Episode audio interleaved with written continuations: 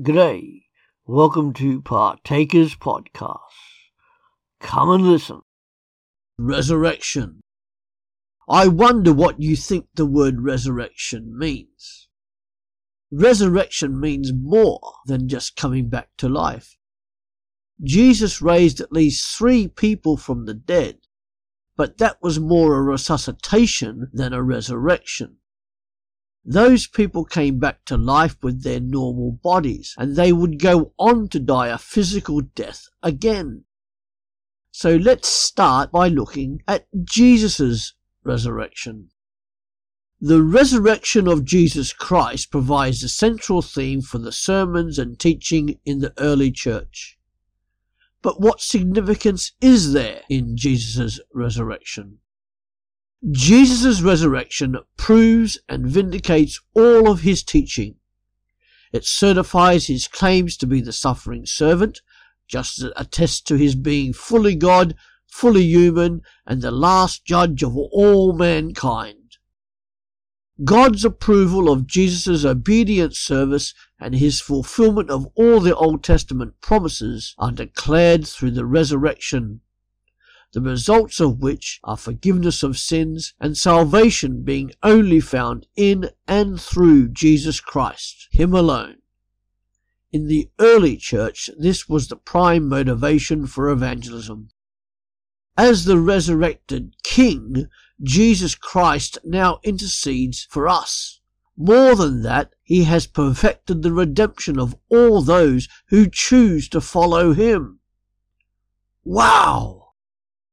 Jesus' resurrection is a sign of the bodily resurrection for all those who believe and trust in him during their earthly life.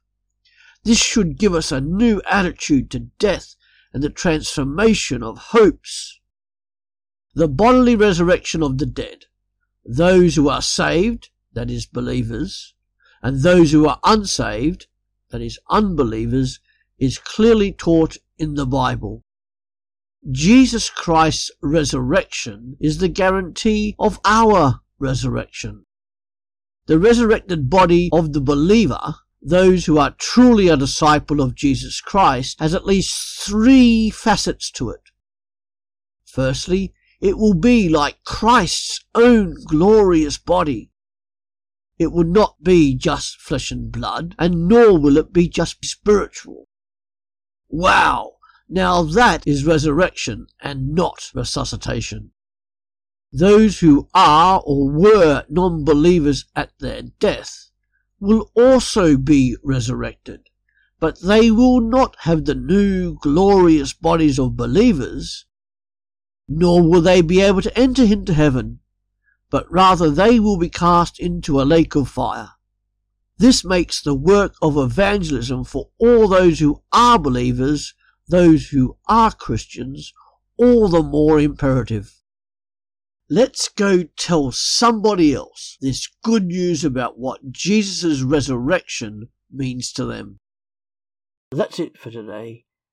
Come back every day to www.partakers.co.uk where there is something uploaded to help you as a Christian disciple wherever you are in this world to live for Jesus Christ.